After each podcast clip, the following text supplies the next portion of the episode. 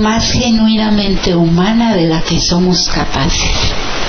Ser comprendido y apreciado por ser quienes somos es una experiencia importante en la vida que fortalece nuestra voluntad de vivir en formas visibles e invisibles. La amistad multiplica por muchas veces la cantidad de valor que somos capaces de crear y experimentar en la vida. Como dice el refrán, la amistad duplica nuestra alegría y reduce a la mitad nuestras penas. Nada trae una satisfacción más profunda o una recompensa más duradera que el esfuerzo de ser un verdadero amigo de otra persona. Daisaku Ikeda, filósofo, poeta, educador.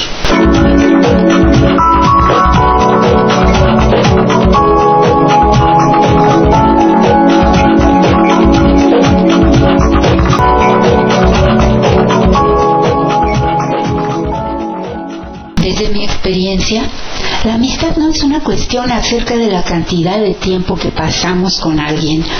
Más bien, es una medida de la fuerza y la profundidad de la resonancia espiritual que surge entre ambos. Muchas veces, al conocer a alguien por primera vez, he sentido una indescriptible sensación de familiaridad. Hay muchos tipos diferentes de amistad. Hay personas con las que simplemente nos sentimos cómodos y a gusto cuando estamos con ellas. Sin embargo, en mi opinión, son más valiosas las amistades que se basan en un sentido compartido de propósito o en el compromiso con una causa común. Daisaku Ikeda.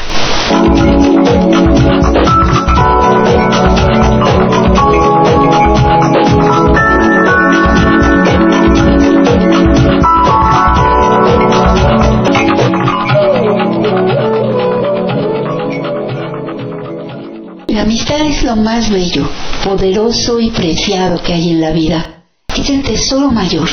Por mucha fortuna o éxito que tenga una persona, si no posee amigos auténticos, vivirá en soledad y triste.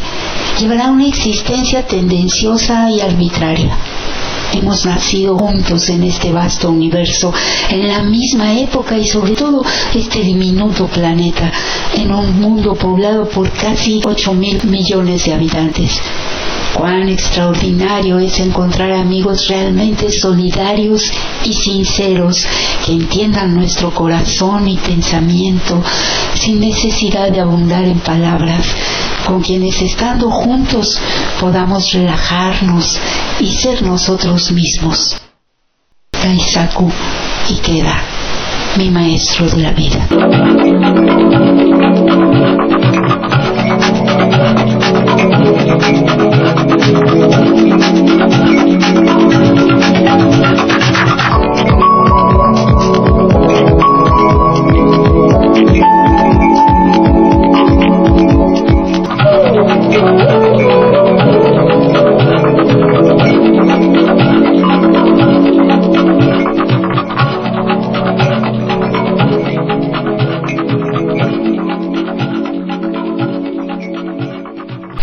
Días, camaradas, amigos que escuchan del caos al cosmos. Les deseo a todos un muy feliz día de la amistad, pero todos los días son felices días de amistad cuando sabemos guardar en nuestro corazón la gratitud hacia aquellas personas que nos tienen alguna referencia y sobre todo quienes y con quienes compartimos un ideal. Una amistad muy particular y creo que nosotros quienes hemos estado en esta transición ya de tantos años en una lucha, hemos aprendido eso, ¿verdad? Por el momento me gustaría recordar aquí una muestra que me parece que fue de gran amistad y generosidad, bondad por parte de el doctor Lamoglia, quien a través de esta manifestación de apoyo irrestricto y de confianza absoluta al presidente López Obrador, nos deja saber algo muy interesante, presidente López Obrador.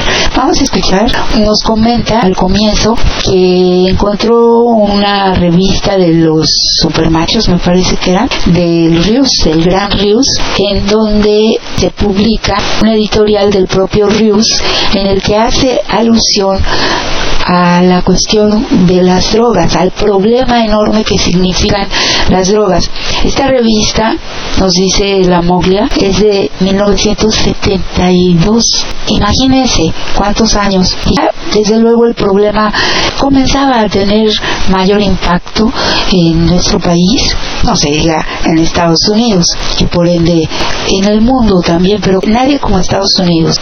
Esto lo avala el doctor Lamoglia y va más allá. Esta revista fue editada en 1972 y la DEA se creó en 1973. Entonces ni siquiera existía, pero había otras dependencias que ahorita van a ver, que ya hemos visto, leído y ya han escuchado ustedes sobre las agencias norteamericanas que estaban en México trabajando ya sobre el tráfico, la distribución y el, pues el menudeo que se hacía sobre las drogas en México para beneficio y consumo de lo que eran aproximadamente 40 millones de jóvenes norteamericanos usuarios de sustancias tóxicas que clamaban por la producción de algunos países como México y en América, en Sudamérica, Colombia, Ecuador, Bolivia, Perú, Venezuela, para drogas consumidas básicamente por los jóvenes norteamericanos. Pero mire, vamos a leer esto aquí y ya verán por qué. Los supermachos de Sangarabato. El uso y abuso de las drogas entre los jóvenes ha aumentado considerablemente en México en los últimos cinco años, fenómeno que debe preocuparnos profundamente porque a todos nos incumbe y nos amenaza por igual. No se trata de un problema médico, sino de índole social, un gravísimo problema de salud pública contra el cual tenemos que luchar denodadamente los mexicanos, lo mismo quienes laboramos en las esferas particulares que los que pertenecen al sector oficial. si bien a estos últimos les corresponde directamente la responsabilidad de combatir con la máxima energía el tráfico de drogas. La farmacodependencia juvenil, término aprobado por la Organización Mundial de la Salud, OMS, es una de las mayores plagas de la humanidad a la cual México no es ajeno. Síntomas del progreso, dirán los optimistas oficiales, para elaborar y para elaborar este número hemos contado con el asesoramiento de varios médicos jóvenes y con la documentación preparada bajo la dirección y supervisión del doctor Ernesto Namuglia Ruiz en el Centro de Trabajo Juvenil que patrocinan las Damas Publicistas de México y yo agrego la Presidencia de la República. Aquí está al final para que vean y esto es de 1972. Habíamos también enseñado a ustedes, si me permites, este, este, este gran, eh, pues es un hilo de la participación de varios médicos mexicanos, varios especialistas mexicanos y una enorme cantidad de especialistas norteamericanos de la CIA, del FBI y de alguna agencia de justicia, entre comillas, de los Estados Unidos de Norteamérica, en esto que fue un seminario de capacitación para agentes de la Policía Judicial Federal y Auxiliares, el 20 de enero de 1972, año de Juárez, Procuraduría General de la República. Era el gobierno de Luis Echeverría y era el Procurador General de la República, el licenciado Pedro Ojeda Paullada. Bueno, esto es un pequeño folleto, un pequeño tríptico de lo que hacíamos entonces en el Centro de Trabajo Juvenil, del cual está hablando Rius en, este en esta generosa pues nominación de un servidor acerca de este trabajo y pues aquí están las especificaciones de lo que era esta institución. Quiere decir que su servidor ya había publicado desde 1969, hace ya 54, 55 años, sus primeros trabajos de investigación y de difusión sobre el uso y abuso de sustancias tóxicas, sobre todo por adolescentes en la República Mexicana.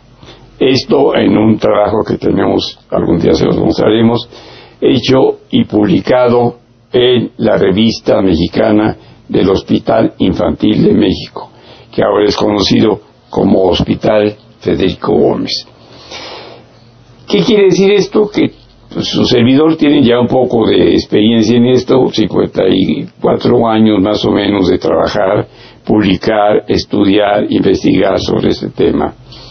Por eso quiero certificar, certificar poniendo mi prestigio profesional, personal y humano para jurar, como lo haría sobre la Biblia, el Corán y el Talmud, de la honestidad del señor presidente de la República, licenciado Andrés Manuel López Obrador,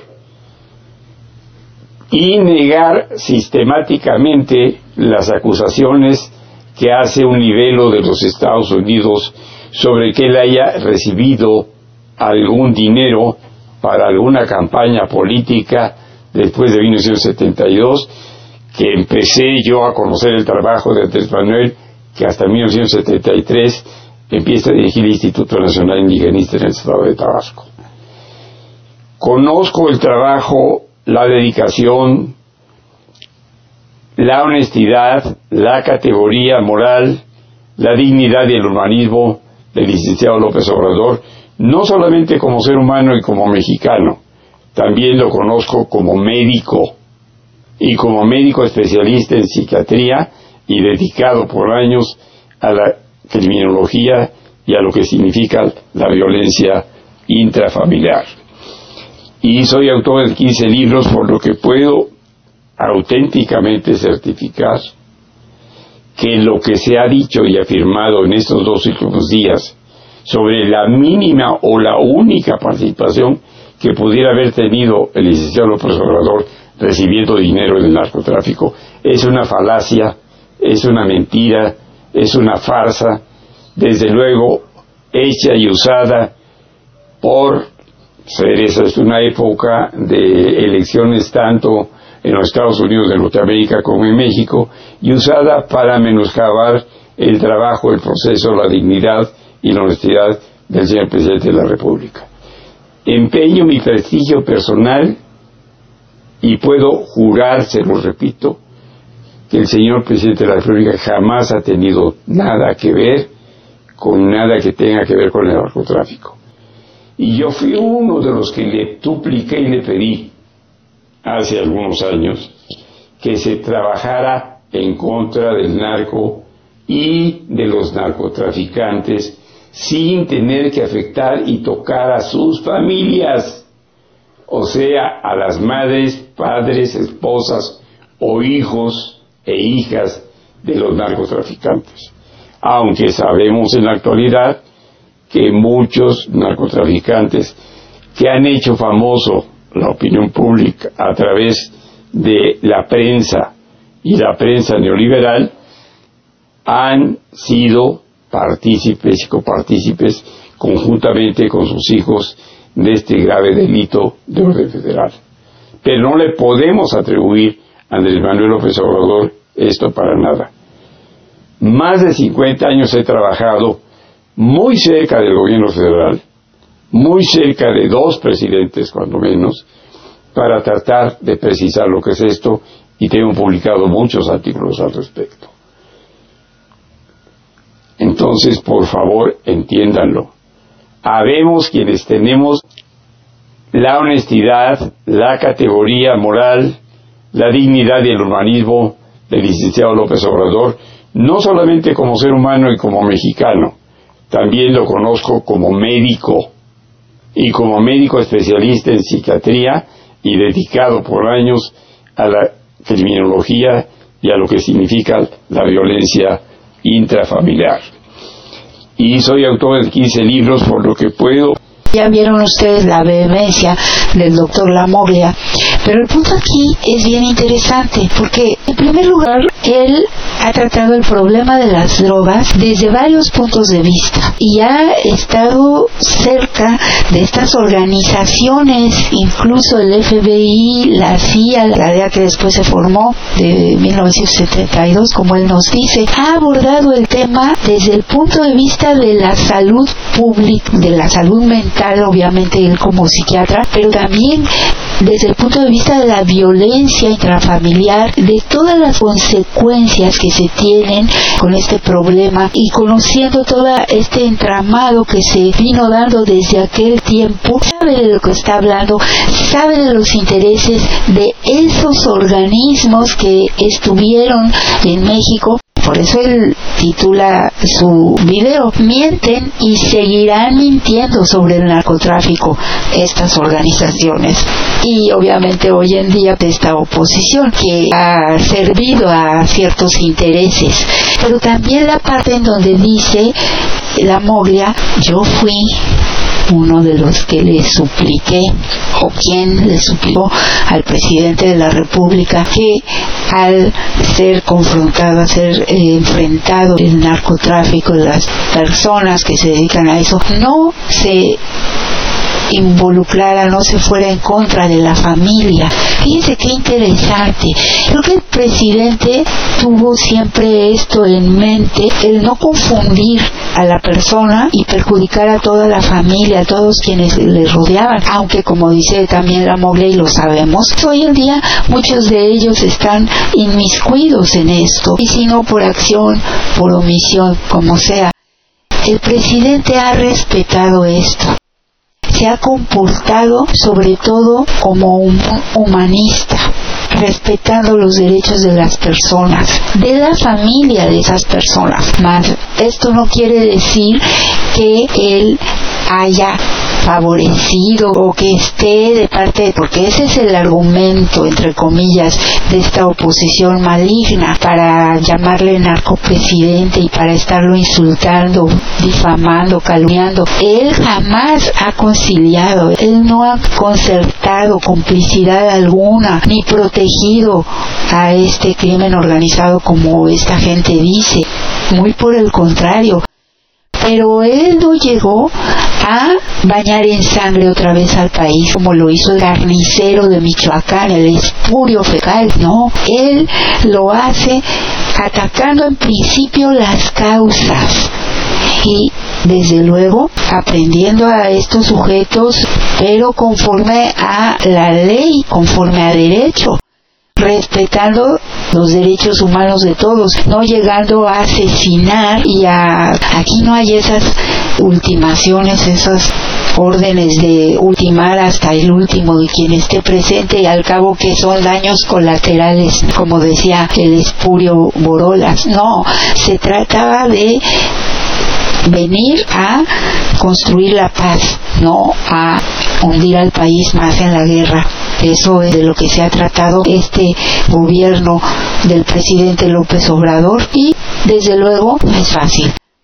Por eso él ha optado cuando se ha tratado de aprender a algunos de estos sujetos si va a haber un baño de sangre de por medio, porque la sangre no es solamente de un lado, además se pierden vidas.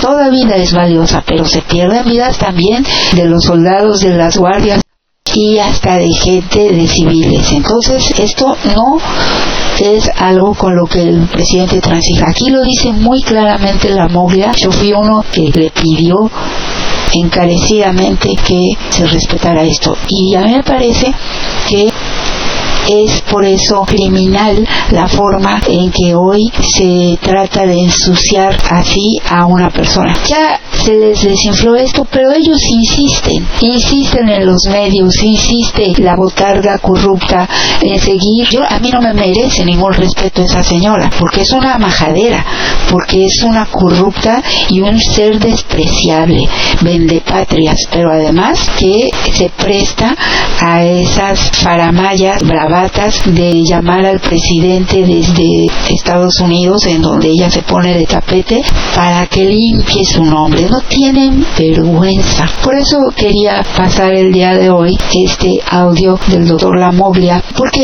él implica, dice con toda claridad, muchas cosas cuando habla de que conoce a fondo de qué se trata, de cuáles son los intereses verdaderamente de estos organismos internacionales estadounidenses que han estado todo el tiempo metidos aquí. ¿Y quiénes fueron? Imagínense, si ellos están desde ese tiempo, ¿quién está en contacto directo con los grupos de narcotráfico en México? ¿Quién está atrás? ¿Qué dinero? ¿Qué armas están atrás? son ellos mismos. Por eso van a seguir mintiendo, porque ellos tienen un país en decadencia. Lamentablemente por el pueblo norteamericano lo siento, pero es la verdad sus dos cartas fuertes son dos ancianos, lamento decirlo así, porque hay gente mayor con una dignidad y con un valor, pero ellos, estos dos, con un expediente negro. ¿Dónde está la gente reclamando esto?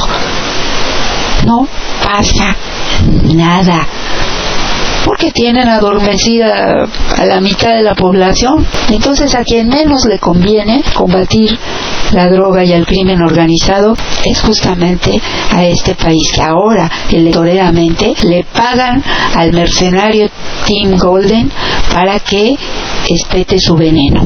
Ya sabemos que en México no falta la gente que carece de toda progenitora, como Hernández, Anabel y Aristegui y toda esa fauna capaz de cualquier cosa Pero lamentablemente en los medios masivos de comunicación, ¿a quién se le da el micrófono? Por ejemplo, al ministro ese que fue a decir que él no estaba de acuerdo con las iniciativas del presidente y que entonces que se excuse porque él no puede conocer de esto en ningún caso debido a que ya está tomando una posición y se supone que los magistrados son absolutamente imparciales y apartidistas. No tienen vergüenza, pero tampoco la tienen los medios masivos. Y ahora pasemos a otro tema, no menos engorroso, como es el de, no es que lo merezca, esa figura tan nimia como la de la tal reina que hoy otra vez encara al presidente y majaderamente lo, ya no es que que le haga preguntas, lo interroga, lo cuestiona, como si estuviera él ante un jurado, esta mercenaria. El golpeteo que ella lleva a cabo en las mañanas, cuando va y el presidente lamentablemente le da la palabra, es bien maquinado, es obviamente con el objeto de que se quede esos reclamos que ella hace ahí en el imaginario y eso es lo que recogen no solo la revistucha los medios para los que esta mercenaria chayotea sino que además para que todo el mundo lo escuche es mucha la gente que escucha al presidente y entonces que se quede esa idea qué mal está todo qué mal están haciendo las cosas aquí y allá cuando no son sino, y en el mejor de los casos, y no solo invenciones, casos aislados que está trayendo a cuento esta mercenaria. Todas estas gentes que van ahí, preguntones y preguntonas, y que hacen lo mismo, no es algo simplemente de su fuero interno, no nace solo de ahí, bien que sean bastante venenosos, sino que es algo concertado. Tienen amos, tienen patrones, obedecen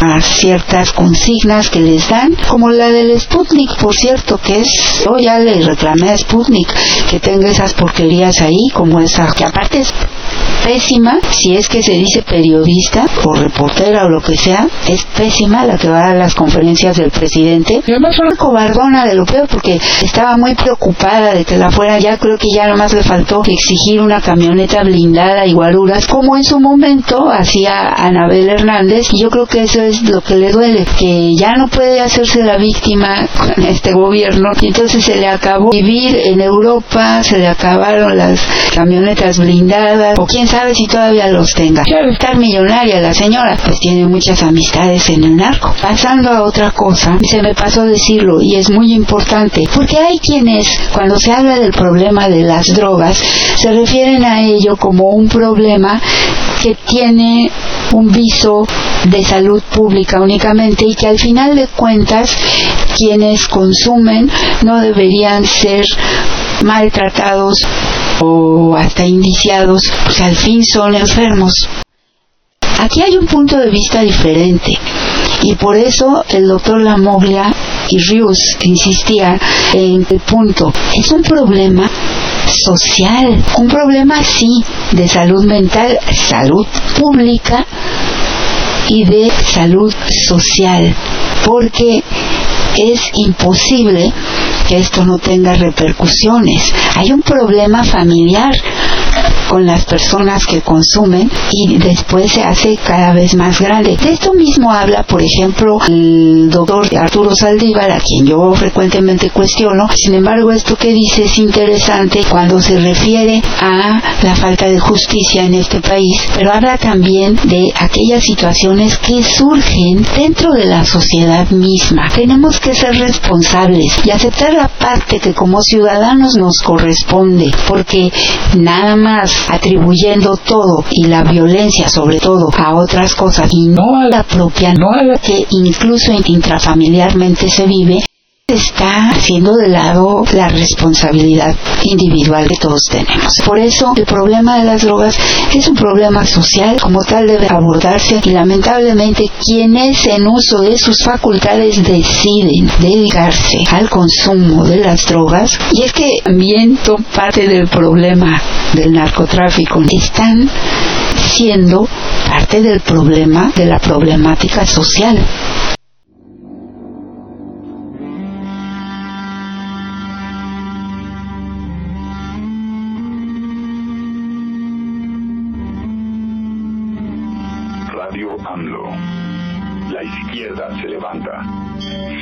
Estamos en Del caos al cosmos. con Alarde.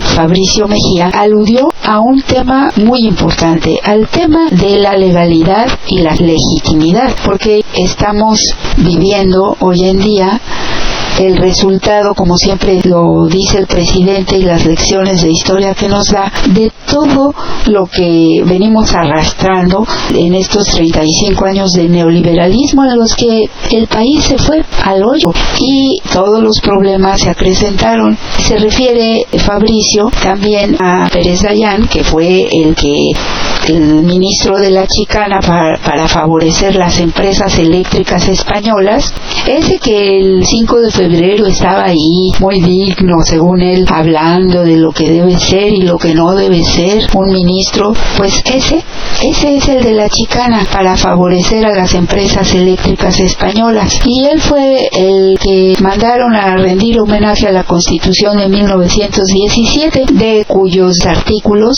nos recuerda Fabricio, tan solo 19 no han sido modificados, de Salinas hasta Peña Nieto. Y Pérez Dayán dijo en esta tribuna, y refiriéndose al Poder Judicial, citó a Paulino Machorro y Narváez, que fue uno de los constituyentes del 17, pero también uno que, aunque se decía liberal, aquí derrapó. Bueno, en realidad el Machorro tenía razón. La cosa es que aquí retuerce esto, descontextualiza lo dicho en el constituyente, porque si ustedes leen los debates de los constituyentes, que es algo que hice con mucho gusto cuando llevé derecho constitucional, me puse a leer, siempre hay que atender al leitmotiv de la ley, a la razón de ser, la exposición de motivos. Es muy interesante. Lo hice con la constitución entonces actual. ¿Cuál es la esencia de las leyes en el debate del constituyente y entonces dice este tramposo Pérez Dayán, el magistrado no es igual al diputado o al senador, por supuesto que no. El magistrado es radicalmente distinto, citando a Machorro, ¿eh? dice, él no va en el ejercicio de sus funciones a representar a la opinión pública, no va a representar a nadie, no lleva el criterio del elector, y aquí es donde yo digo derrapa, lleva el suyo propio. Porque debe llevar el de los principios del derecho.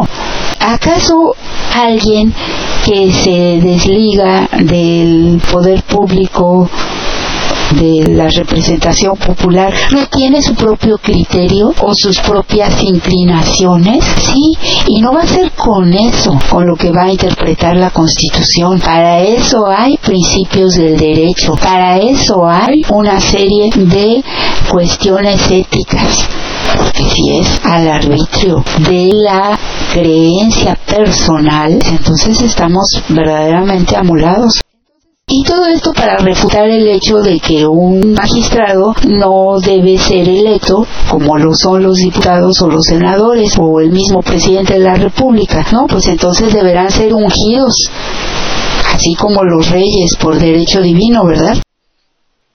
Y me salto esto, pero entonces dice, militancia y judicatura no son afines. No son afines que se lo diga al magistrado que mandaron de la Suprema a hablar en la radio y a decir que no están de acuerdo con las iniciativas del presidente.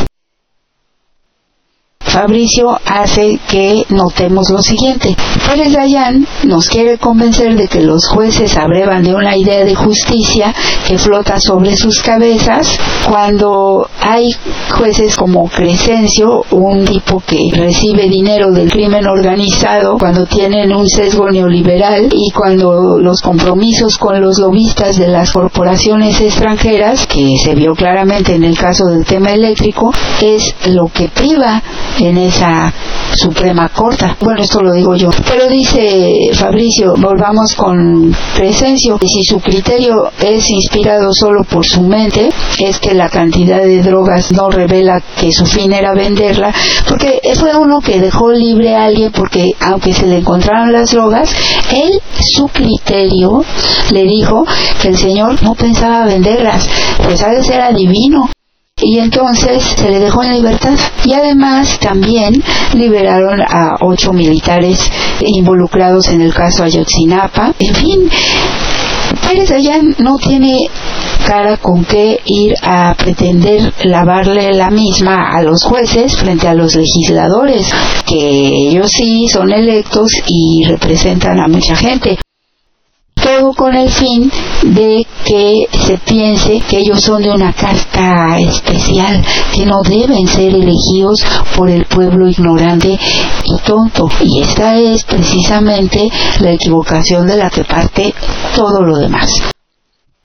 Entonces, el punto este es, si desde 1988 tenemos gobiernos espurios, como lo fue el de Salinas, porque se sabe perfectamente y las pruebas abundan, solo que en contubernio con el PAN, Diego Fernández de Ceballos y demás, quemaron las boletas en el 88, pero se sabe que hubo un fraude. Alguien que es producto de un fraude no es un presidente legítimo, es un espurio. Pero la legitimidad no se da solamente para acceder al poder. Alguien ya en el poder debe legitimarse. Y este sujeto trató de legitimarse metiendo a la cárcel a la quina y llevando a cabo una serie de pactos con los privados. No lo logró, porque eso no legitima a nadie. Pero en cambio sí se pueden deslegitimar más aún, como es el caso de Fox, quien posiblemente sí ganó la elección, pero se deslegitimó nada más llegando al poder, absolutamente. Pero desde Salinas, pasando por Cedillo, siguiendo con el PAN, que es Fox, y Fecal, ahí ya son el PRIAN, fecal que llega producto de un fraude escandaloso, todavía peor que el del 88 y también probado, sin ninguna legitimidad. Y después Peña comprando la elección, como también hubo pruebas de tal. Ellos son quienes han reformado los artículos de la Constitución. ¿Qué legitimidad pueden tener esas leyes cuando los gobiernos que les metieron mano fueron ilegítimos. En cambio veamos la legitimidad que tiene el presidente de la República, Andrés Manuel López Obrador. Llega legal y legítimamente al gobierno como es bien sabido, tan es así que no pudieron hacer el fraude, no les quedó más remedio que respetar los resultados que arrasaron en las urnas a favor del presidente López Obrador. Pero no solamente eso, sino que ha mantenido su legitimidad sometiéndose a la revocación de mandato y con todos y cada uno de los actos de gobierno que ha llevado, cumplido con los 100 compromisos, pero además con el 80% de aprobación que tiene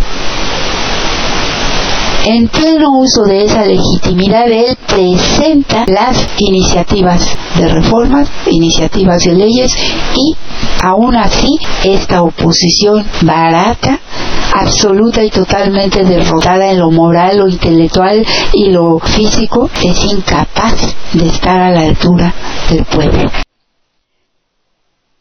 Y por eso es importante entender que no esperamos que automáticamente porque el pueblo elija a los ministros vamos a tener mejores ministros, pero sí habrá mayor legitimidad y el pueblo tendrá mayor participación como debe de ser.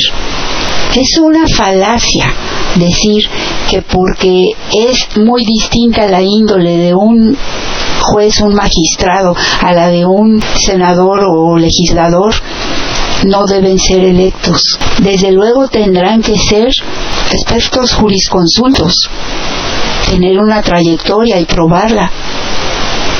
Pero la última palabra será del pueblo y ellos habrán de someterse a la revocación, porque hoy tenemos una Suprema Corte llena de prevaricadores. Y ahí están, no solamente engañando y robando, sino además haciéndole un grave daño a la patria porque mienten además diciendo que son absolutamente apartidistas y objetivos en sus fallos. Han probado ser absolutamente todo lo contrario.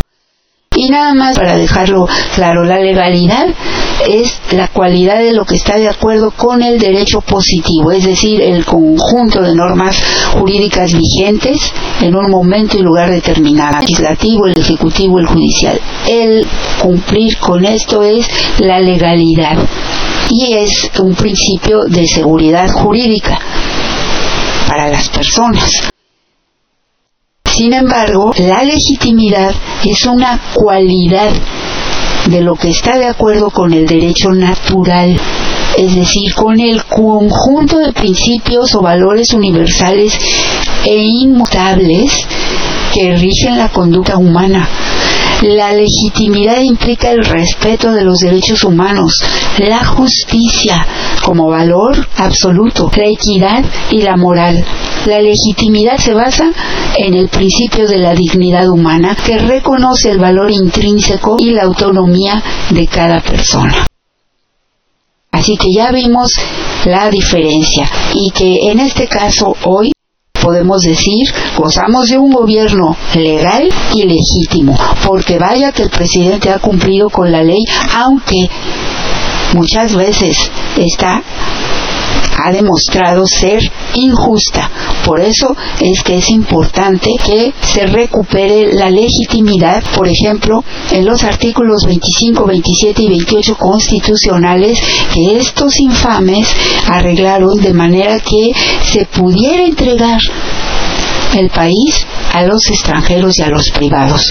Esto es lo que está restaurando el presidente, que se vuelva al espíritu original de estos artículos de la Constitución y otras cosas que ya explicó García Almaguer, espero lo hayan escuchado. Quiero terminar el programa del día de hoy con esto que dijo Saldívar de él mismo lo dice, que vivimos en un país en donde no hay justicia y a lo largo de las respuestas que da trata de explicar el porqué. Lo que a mí francamente no me gusta es que él se ha ido siempre mucho por la cuestión del género y en eso ha enfocado todo su esfuerzo como magistrado, pero sobre todo como presidente de la Suprema Corte.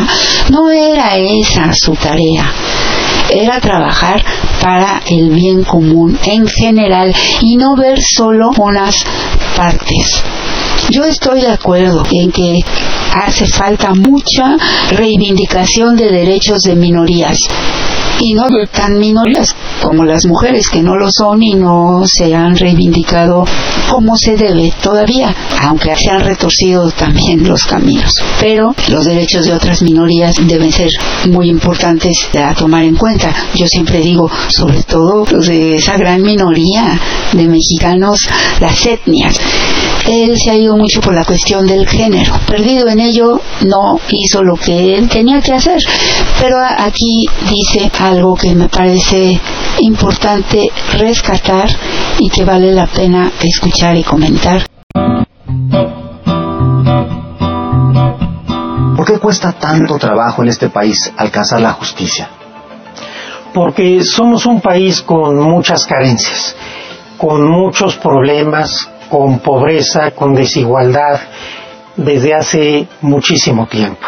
De tal suerte que la justicia, desde larga historia en nuestro país, ha estado identificada como un instrumento de los poderosos frente a los débiles.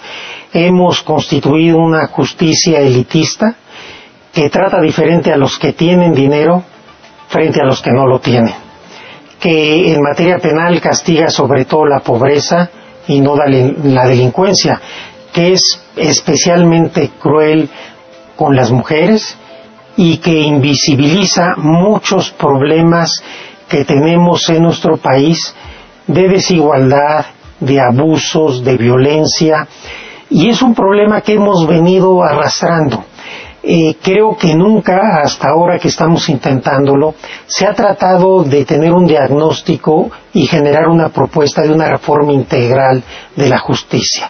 No de parches aislados, no de mejoras aisladas, sino tener todo el panorama de la justicia en México para partir de ahí tratar de plantear propuestas viables, realistas, comprometidas para tratar de avanzar hacia un estadio distinto de justicia. Porque mientras no haya justicia, mientras la gente no perciba que hay instrumentos jurídicos para la resolución de sus conflictos, creo que nunca vamos a encontrar la paz y tampoco vamos a encontrar la seguridad porque un país seguro requiere antes que nada ser un país con instrumentos de justicia funcionales. Muy de acuerdo con él. Él alude a las causas justamente lo que ha dicho el presidente López Obrador y las que hoy se está atacando como es la pobreza.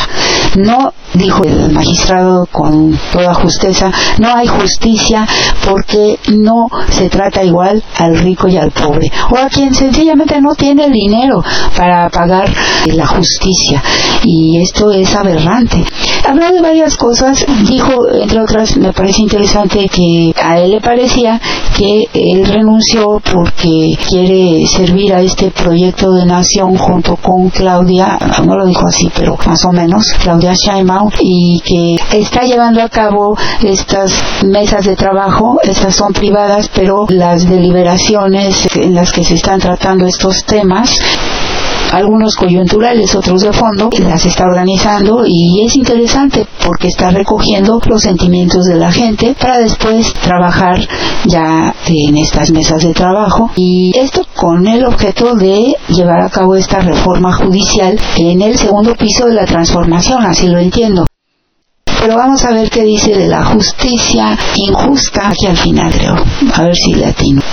En Toluca, en uno de los diálogos, tuvimos una mesa de expertos, unos a favor y unos en contra, pero con argumentos, con argumentos técnicos, con argumentos de derecho comparado, con argumentos de sociología, etcétera, y fue muy rica esa mesa. Ojalá podamos arribar en su momento, una vez que se conozca la iniciativa, a una discusión, a un debate, a una conversación lo más seria que se pueda y no simplemente con descalificación. Tenemos un sistema de justicia que no merece ser denominado tal. Es un sistema de injusticia. Es un sistema de injusticia. Es un sistema de es un sistema de que requerimos una reforma integral y profunda a todo el fenómeno de la justicia en México. Y que si no se hace, realmente creo que las condiciones del país se van a ir deteriorando. Sin justicia no puede haber seguridad, sin justicia no hay democracia, sin justicia no hay paz, sin justicia no hay derechos, sin justicia no hay igualdad. Creo que el centro de la crisis que en ciertos sectores de la sociedad estamos viendo tiene que ver con esa falta de confianza a la justicia en general. Claro, es dispareja, en algunos estados está mejor que otra, la justicia federal por regla general está mejor que la justicia local, pero para efectos de la gente esto no hay diferencia, ellos ven el fenómeno de la justicia y no tienen confianza ni en su policía, ni en sus juezas y jueces, ni en las fiscalías, ni en nadie. Tenemos que recuperar, si es que algún día la hubo, esa confianza de la gente para que la justicia sea un cauce de solución pacífico de controversias y a través de una justicia más cercana a la gente, más abierta, más sensible, podamos efectivamente avanzar hacia un país más justo y más igualitario. La justicia está en el corazón, la justicia está en el corazón de todos los problemas de México como país. Estamos en este momento a la espera de las iniciativas que presentará el presidente el lunes 5 de febrero. En ese momento sabremos cuál es su propuesta para reforma al Poder Judicial Federal y creo que será a partir de ahí donde podremos valorar en su de manera completa. Resume que en este país no hay justicia. Hay un sistema de injusticia. Así claramente. Alguien que ha trabajado como ministro de la Suprema Corte por más de 10 años. Ahí estuvo.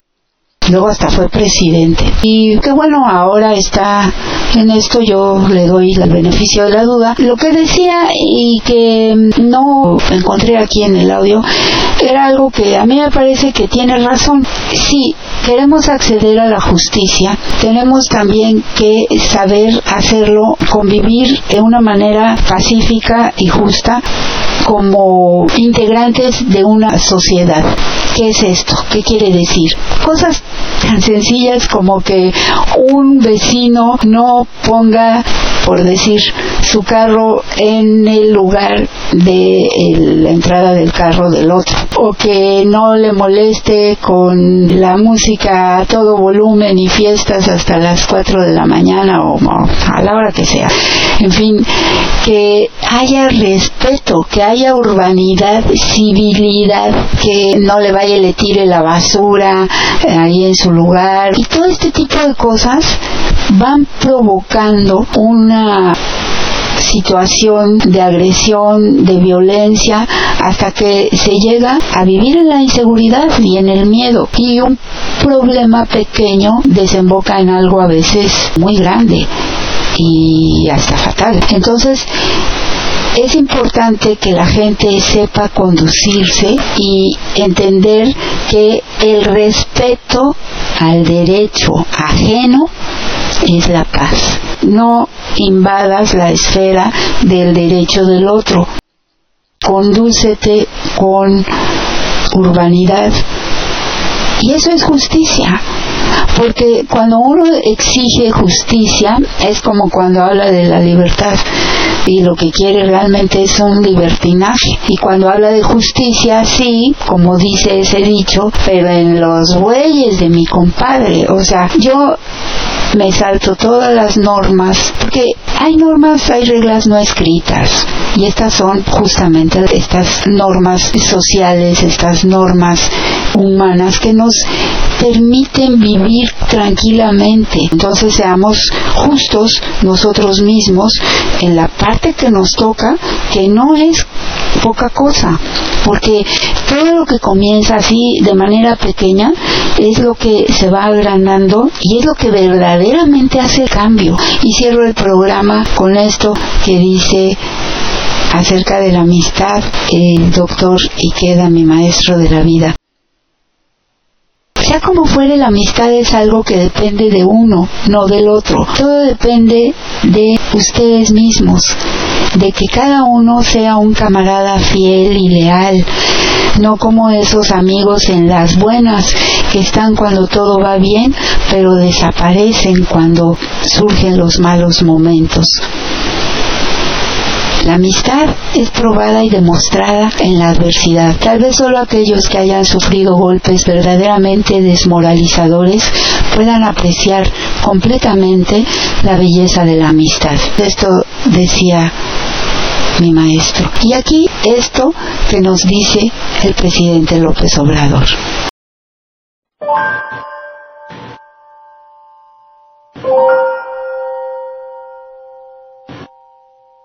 Entonces, si me dices, ¿qué ideología tengo? Te digo, yo soy humanista mexicano. Yo me inspiro en la grandeza cultural de México.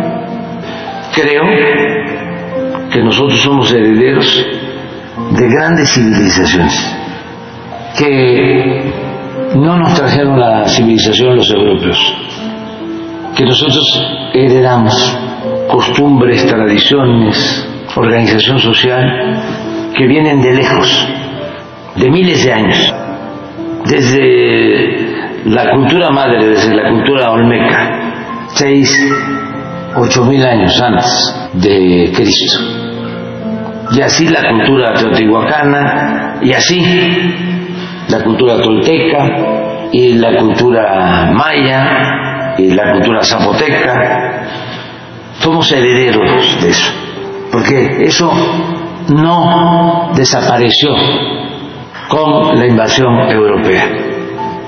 Eso se mantiene hasta nuestros días.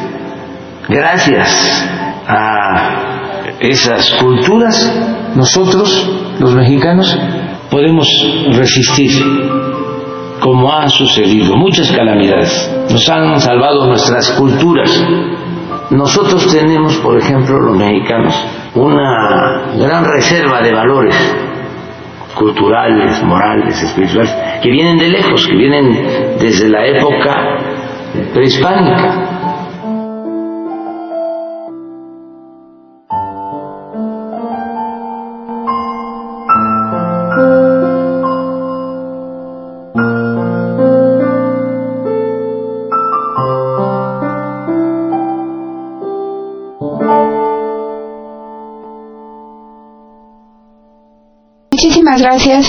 Hasta la victoria siempre.